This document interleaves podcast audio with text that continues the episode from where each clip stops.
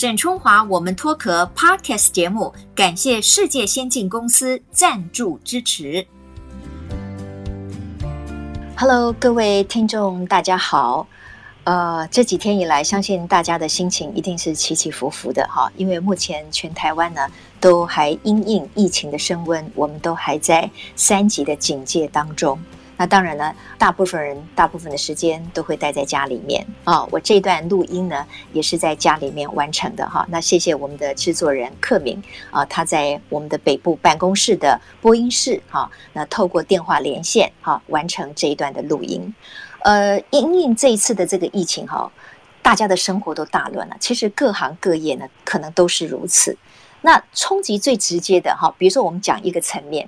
就是可能大家已经在四月份啊、五月份啊，甚至六月份，大家都已经有计划。可能哦，我要去看一场精彩的表演啊！尤其是前几天的时候呢，甚至在我们还没有升到三级的时候，我在电视广告里面都已经看到说，哦，有国外来的团体，我就吓了一跳说，说哇，怎么还能够引进国外的团体？哈，那表示可能国际间对于台湾的疫情的控制，哈，就是非常的放心。然后我们台湾自己也有自信，可以在这段期间里面，可能透过实名制啊，透过戴口罩啊，我们在一定的展览的空间里面。去观赏这些精彩的演出，不过哈，真的是可以说是一系，整个的情势就猪羊变色了哈。我们台湾目前迎来了过去一年多以来哈最严厉的一个疫情的考验。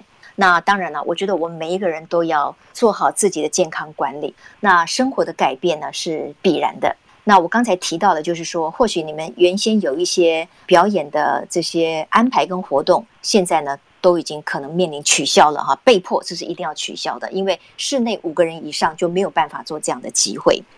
今天我在线上访问的这一位哈，我相信最近的这样的一个疫情的升温，可能也给他带来很大的困扰。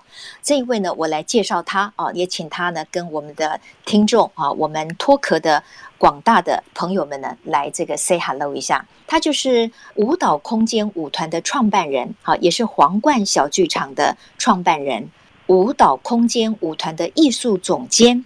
平衡，平衡老师你好，陈小姐好，各位听众大家好。哎，我今天呢真的是感慨万千哈，因为就是说我也在家里，也很谢谢你在家里面透过电话帮我们完成了这次的访问。那我一开始的问题就是说，平老师，因为像你们自己本身就是会有很多的表演活动哈，因为舞蹈空间也成立大概多久？有三十年了吗？对，三十二年了。哇，也三十二年了哈。三十二年来，你们当然也邀请了很多国际级的编舞家，或者是本土非常优秀的舞蹈的人才，然后。然后做了非常多精彩的新创的这个演出。嗯嗯，那这一次疫情的升温，就是被迫所有的艺文活动、展览可能都要取消。不知道您这一面得到的冲击跟你们的阴影是什么？对啊，我觉得像以往哈，比如说我们演出可能有碰到什么台风哈，那对，好像还可以处理一下。那我觉得从去年开始就是很大的挑战哈。比如说，我们已经编好了差不多百分之八十的作品，去年四月要在国家剧院演出，嗯嗯，结果因为这样子疫情取消，那我们就延后，那延后一延延到本来是今年的十月，嗯，那你知道一个作品已经完成了八成，然后也梗在那里一年半，是很辛苦。那可是到今年的十月呢，其实我们看现在的疫情状况，因为这个演出是跟日本的团队合作，啊，我们也在。就想说，好像不能再做什么 Plan B 了哈，就是我们预计他会来，结果他后来不来，那我们怕措手不及，嗯，所以我们已经就超前部署，在看能不能用别的形式来作为呈现哈，嗯。那当然，像去年我们也有碰过一个状况，就是我们十一月要演出，我们是一个呃西班牙的编舞家从荷兰过来，那我们也真的很辛苦，看到他带着先生小孩，然后呃就。呃，先先要办结婚哈，因为国外然后没有关系，结果为了要来办了结婚才可以呃拿签证，然后来了要隔离呀、啊、什么。对，那可是我们也感受到说，经过了那个一个月的视讯排练，那最后大家见到的时候都有那种。好开心的渴望，真的 真的。然后那 太难了啊！经过了暑假排练，最后在剧场的时候，就是因为也是疫情没有在，必须透过视讯来现场处理很多本来进剧场的一些灯光什么效果哈，那真的也很困难，可是也就完成了。嗯，那我们原本想说，那今年其实碰到这个状况，大家都有点认命哈。对，像国家剧院啊，就是、嗯、呃，马上他们都立刻就没有悬念的就取消所有的演出哈。是是是，当然有很多的复杂的事情，大家都要碰到。那我们自己算是运气好，有点擦边球。我在五月初的时候，就是母亲节那个周末，刚好把台北的演出完结束。哦，本来二十一、二十二要在高雄演出，那时间就取消取消哈。那我们还有一些活动，本来还有一安排了一个乐龄场哈，就邀请很多年长的观众来，结果也是取消了三场。那我们接下来的活动，六月、七月有的活动也都先取消，这样是是。对我们来讲，好像啊，有一点，就是事情没有一个完美的结束，有点可惜哈。那我们的舞者在目前的状况就是，等于整个从本来休息两周变成休息四周，因为 他们很难群聚，也很难那个戴着口罩来练舞哈。可是我相信说，舞者其实都还蛮可爱的。我就看到我们有舞者，比如说跟他的猫一起在练瑜伽啦，就是想尽办法让他们的身体保持一个最好的状态哈。那我们也希望他们这个时间就等于自己找一些资料，找一些功课来准备自己。那我们也希望六月中希望顺利可以再开拍，刚好就是有新的节目可以做了。OK，好。不过当然，这波疫情真的很难逆料了哈，尤其是最近这几天的发展，其实是有一点令人忧心的。对，那当然。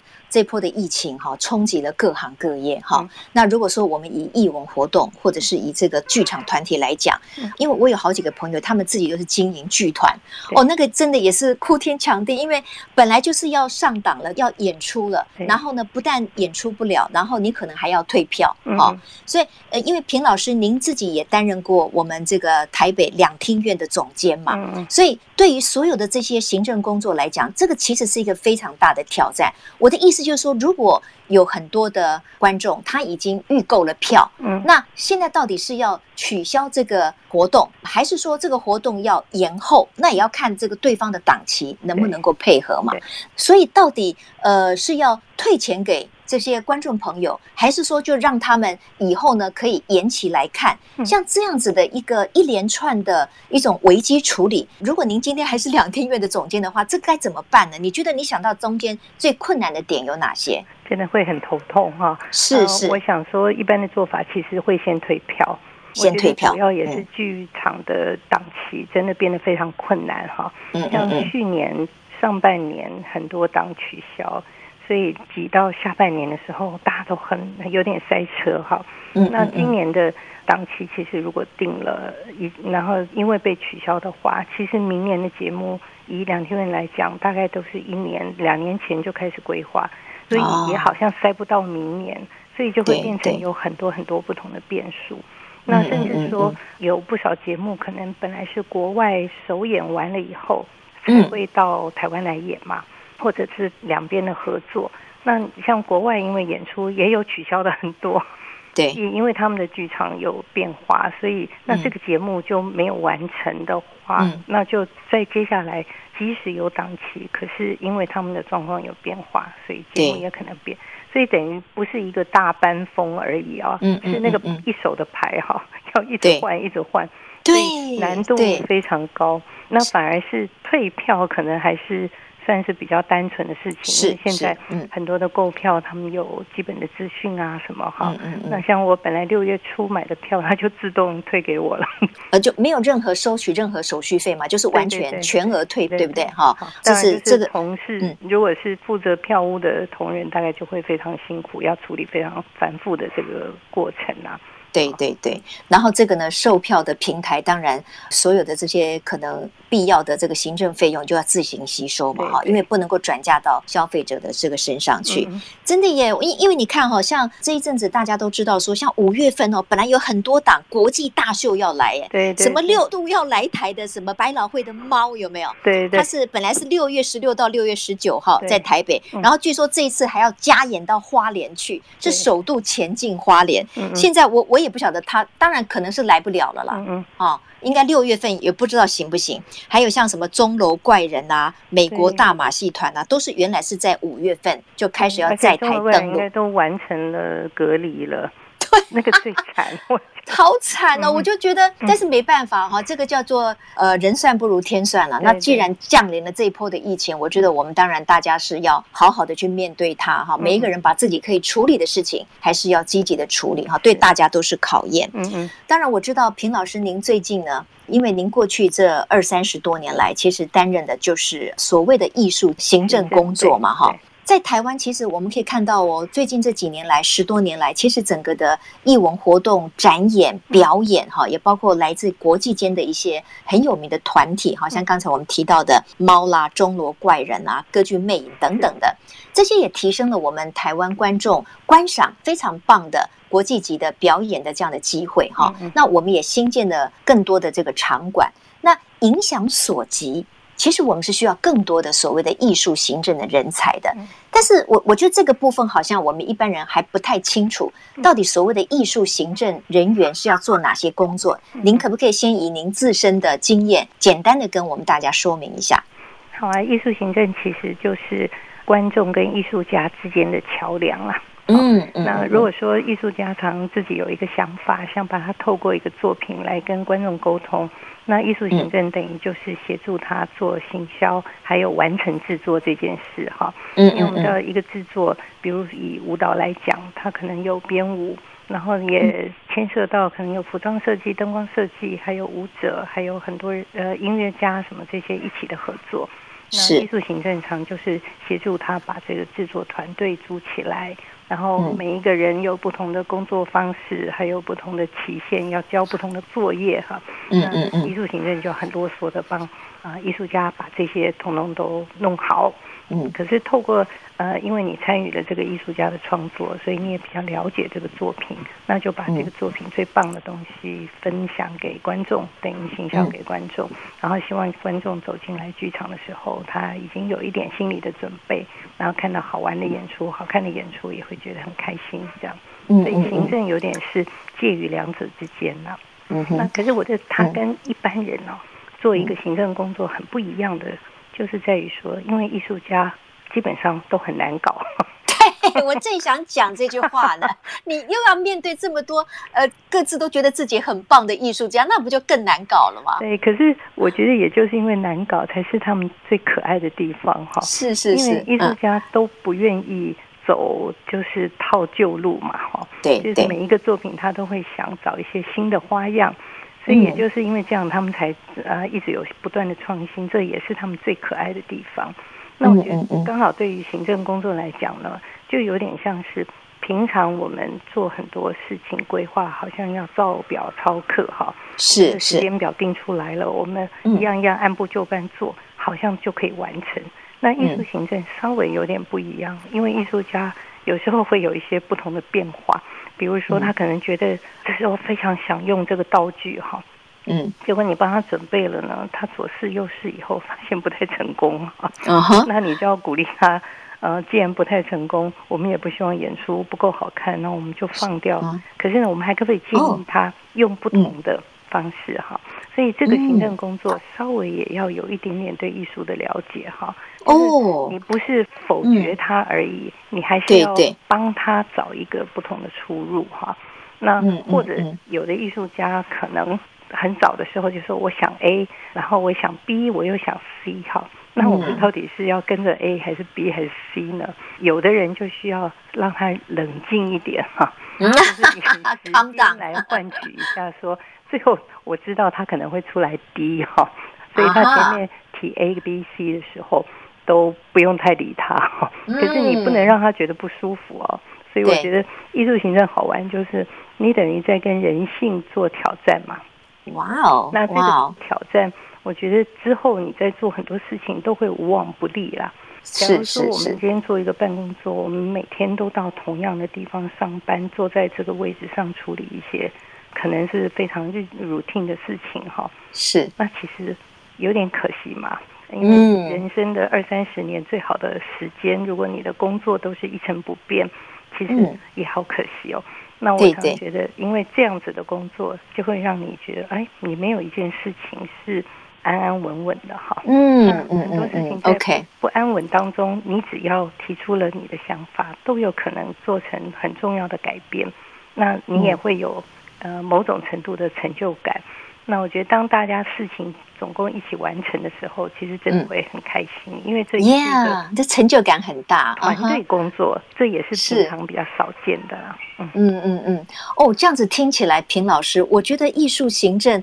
哎，不容易耶！看起来他好像是要一个全才哦，他又要懂得人性，要懂得跟难搞的一群艺术家沟通，而且他还要懂，比如说他的这个作品里面，那因为您自己是学舞蹈的，所以您可能跟很多的编舞家啦，或者是舞者去沟通，您当然有一定的说服力。那像我们如果完全没有艺术方面或者舞蹈啊、表演方面的专才，我是不是就不能去当艺术行政工作者呢？其实我有时候还觉得更适合哈哦，真的吗？因为没有偏见 哦，真的哈，哎哎，这样也给我们一些鼓励哦啊哈。像我的我舞团的行政经理哈，他是商业的背景哈，所以他其实从很早开始，我们其实就是能够说服他，就可以说服别人。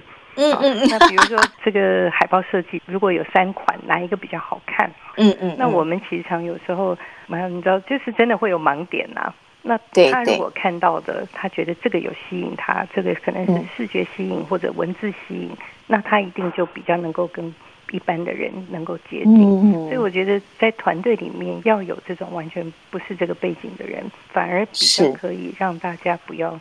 嗯，就是按照固定的范围去反映啊，这样。嗯嗯嗯，哎，这样子我听起来，我觉得其实呃，已经做了三十多年艺术行政工作的平衡老师，其实也有非常开阔的胸怀跟弹性哈、哦。就说他自己是有这方面的专业，可是他也认为说，就算是一个没有类似的艺术专业背景的人，只要他有热情，哎，他也可以加入艺术行政的工作。嗯，这个从某一个角度来讲，就是说你也是海纳百川，让各种不同的人可以进入到。这个工作领域里面，当然我确实也都试过，比如说我有哲学背景的啦，数理背景，反正有各种不同的背景来的人，嗯嗯，其实只要他们觉得看表演觉得好玩，嗯，然后觉得有趣，其实都蛮适合加入这个行业的。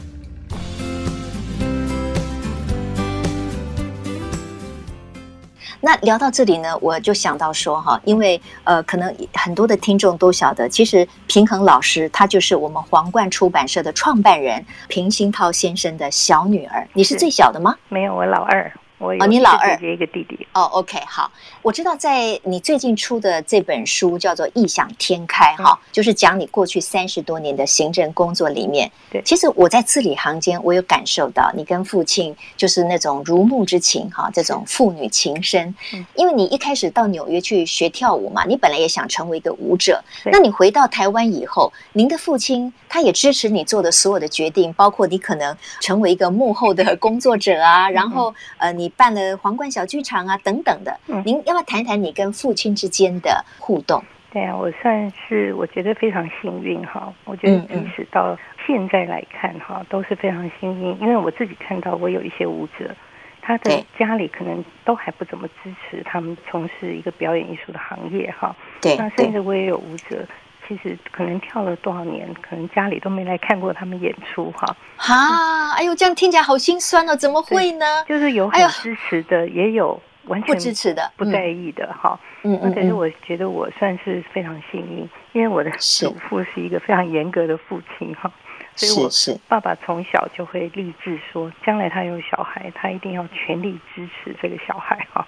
那所以我也觉得我就可以呃蛮为所欲为哈。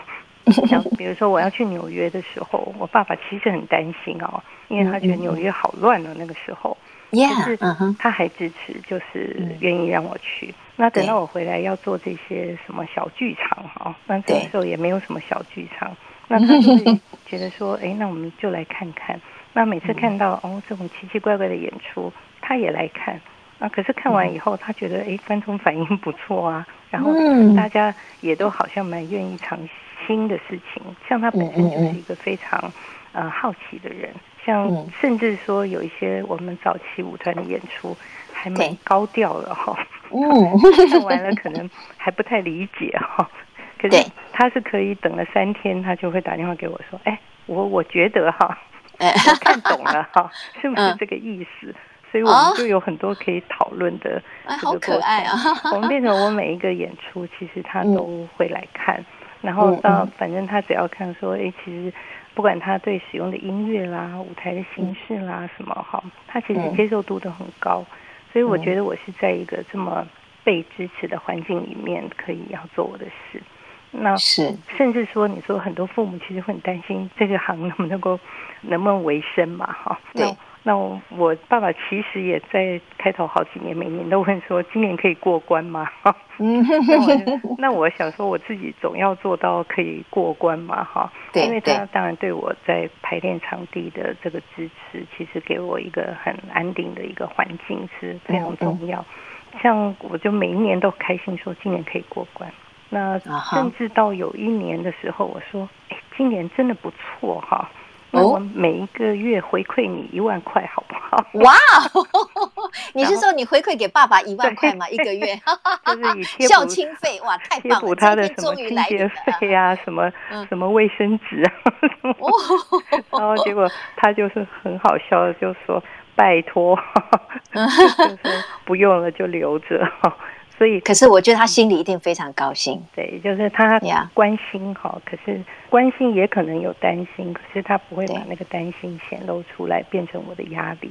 那反而从一个非常欣赏的角度去看我做所有的事情，这样。嗯嗯嗯。呃，我我觉得哈，因为大家其实大概都读过这个皇冠出版社出的这个书哈，嗯嗯、皇冠也好，或者是平鑫涛先生也好，都是在台湾社会里面受到信赖的品牌嘛。是那你觉得你从父亲身上学到的最重要的特质，或者是他教给你的是什么？我觉得很重要是没有常规耶。好哦，没有常规。OK，那一路上其实你看他发掘了很多不同的作家，哈，是是。那每一个作家其实都是等于从零开始。那我觉得他非常会欣赏到每一个人的特质，然后他也会想尽办法把这个特质怎么样让这些作家在比较安心的环境之下，可以尽量的可以创作哈。那我觉得他对每一个人如果提出一个新的想法，他都会很好奇。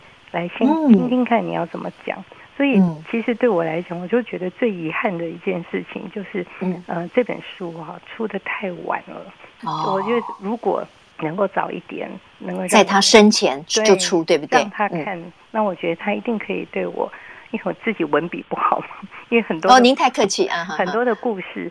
讲起来有趣哈，听起来也可能不错。嗯、可是你知道下笔的时候，就会有时候难免词穷啊 什么。嗯、那我觉得在整个结构啦或者什么，就是如果我早一点在他在的时候，可能给我一些不一样。不过你知道我们这种杂七杂八事情多的人哦，这个这本书也是去年因为疫情，上半年因为疫情的时候，就正好都在家，才有机会把它整理出来吧。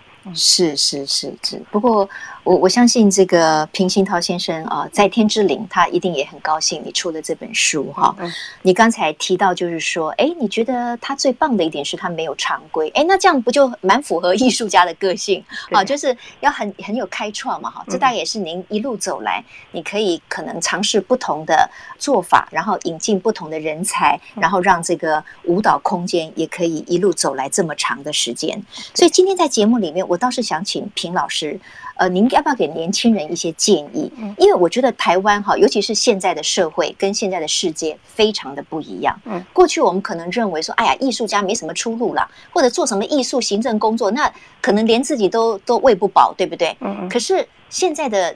情况哈，你看很多的年轻人，他自己开创他自己的影音平台，他其实也可以做的有声有色。嗯，所以凡事可能在于你愿不愿意去了解这个行业，你能不能够在这个行业里面做到最好，那你一样有你的一片天嘛。嗯，所以平老师，如果你要给现在的年轻人，诶，他可能觉得他很喜欢各种的艺术啊表演，可是他自己可能不是个舞蹈家，他也不是个演员，他甚至也不是个台前的人物，可是他很想要做艺术行政工作，你觉得？他们需要有什么样的条件？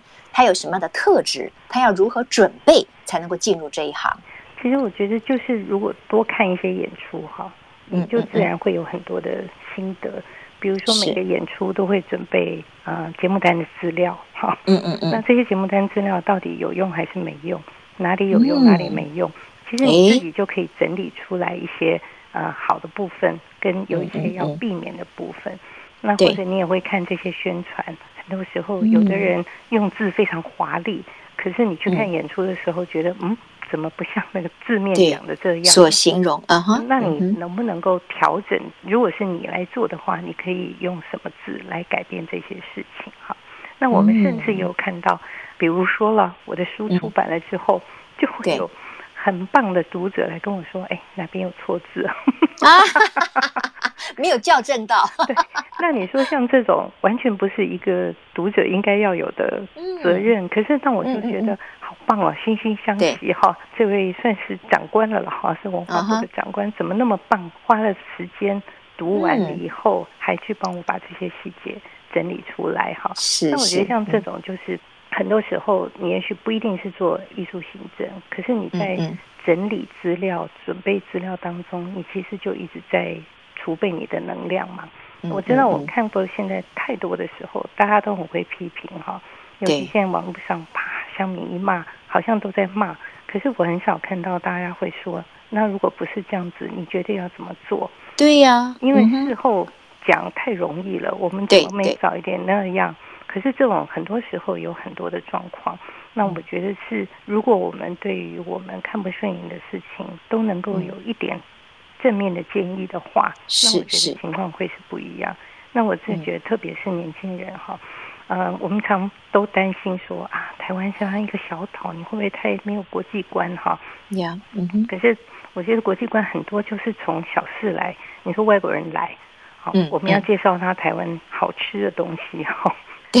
那哪些东西是又便宜又好吃？你为什么要介绍这一个？很重要。嗯好，嗯，那如果他不喜欢吃这一类，那他喜欢吃哪一类？那或者有没有私房的景点？那你为什么要介绍这个东西？因为我自己看到，我们有很多国际的艺术家来的时候，哈，是，你知道经费有限嘛，我们绝对不会花大钱去 请他，对，可是我们都适度的让他认识台湾的文化，让他们理解说，哎，其实这件事情为什么对台湾人很重要？我们为什么会是这种事情的反应？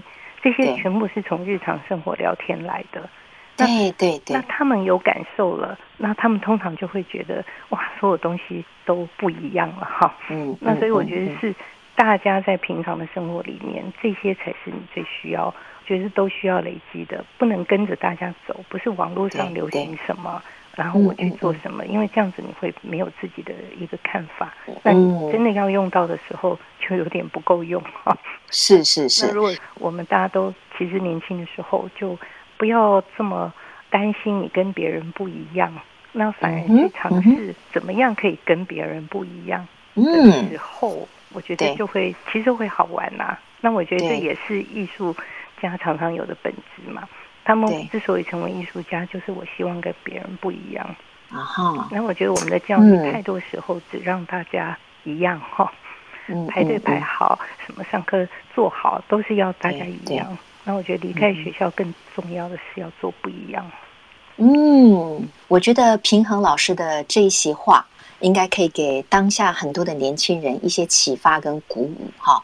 你可以有不一样的想法，嗯啊，事实上，可能我们鼓励你不一样，但是你如何不一样到别人也可以认同你的存在，或者对这个社会或者你做的事情做出一点贡献，你还是要不断的学习。像刚才老师说的，我就是介绍一个国外来的艺术家，我怎么样把台湾的小吃介绍给他，然后让他也认识台湾。这个虽然是小节，可是我把这件事情做到了，其实我也展现了。我的工作的一种能量，我想这个很重要了。我们不担心自己不一样，可是呢，不是特立独行的不一样，而是有建设性的不一样。呃，如果老师去看过去这二三十年来，因为您自己经营这个舞团，你是呃非常资深的、非常专业的艺术行政工作者，您担任过两厅院的总监，您对于这个北中南可能各大的展演的这个场所，或者是行政人员都有接触，你如何去看过去这二三十年来年轻人走进展演场去看艺术表演，这个风气有越来越多吗？你怎么观察？嗯，我看到其实是年轻人还蛮喜欢、蛮愿意走入剧场哈。嗯。可是我觉得他们到了开始工作以后，可能开始结婚有小孩以后，其实就比较少了哈。嗯。那可能很多的家长都觉得说，只有亲子节目他才可以带小孩去看。嗯。那可是我也觉得，慢慢我也发现说，嗯，很多时候家长也有点设限，小孩就觉得说这个可能不适合小孩。可是其实小孩子的想象力很丰富，他们很多时候对视觉的敏感度其实比大人要好很多哈。所以我觉得说不需要那么限制小孩，其实只要家长可以放轻松。呃，因为我觉得家长有时候常会去看完演出就会问小孩：“你觉得怎样？你看懂了吗？你看懂了吗？”嗯嗯嗯。那你一直问的时候，小孩有时候不太会回答，他就可能以为他不懂，其实不见得，因为他不一定是用懂这个叙事的逻辑来看。他可能，如果你换一个方法问，你觉得哪一个地方最好玩，或者哪个地方最漂亮，啊，谁跳的最好？你为什么？就是你用一些比较选择性的题目去引导他，其实小孩可以跟你回答的非常的多哈。对，所以我觉得家长如果可以放轻松，那我们可能让年轻的观众可以增加。那另外呢，其实台湾现在有很多都是六十五岁以上，都是五折票嘛。对耶，哎，很划得来呢。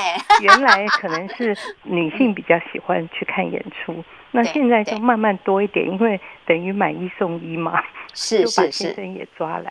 所以我倒觉得说，六十五岁以上的观众族群其实身体都还很健康，其实都可以多走入。嗯，也就是说，现在的场馆这么多，可能性那么多，如果我们把观众呃目标族群可以扩大，让我们触及小的，然后往上到资深的乐龄的观众可以增加。另外哦，其实还有很多现在在走的所谓文化平权哈，其实我们也曾经演出里面。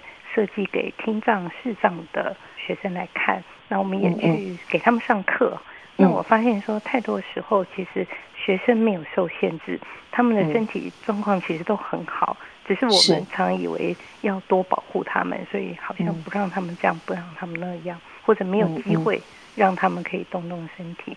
那我发现可能性很高，就是各类的族群其实都是我们呃扩大观众的这个基础了。哎，很棒，尤其是刚才那个平老师谈到的，就是说，哎，其实父母亲哈，就是进入婚姻之后，因为当然了，可能就是一下子这个生活的压力会变得很大，就会忘记了，可能在走进这个展场，可能在念大学呀，或者是在自己工作的时候呢，反而比较有那个所谓的雅兴哈。但是呢，有了小孩以后。其实也不要怕说这个小孩可能看不懂，只要这个展演的场所是可以允许小朋友进去的。嗯，因为其实艺术啊、表演啊都是潜移默化嘛。对，对于这个小朋友他的想象力的丰富啦，他的创意啊，可能我觉得是有很正面的这个刺激跟影响的啊。这是一个很好的提醒。